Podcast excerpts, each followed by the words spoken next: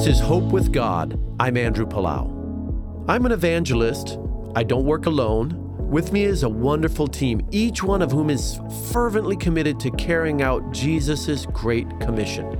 Jesus himself had a team, his disciples. And what a team it must have been. Imagine the different backgrounds, different perspectives. They didn't always agree. They often even argued, yet they loved the Lord and they persevered. God used them to change the world.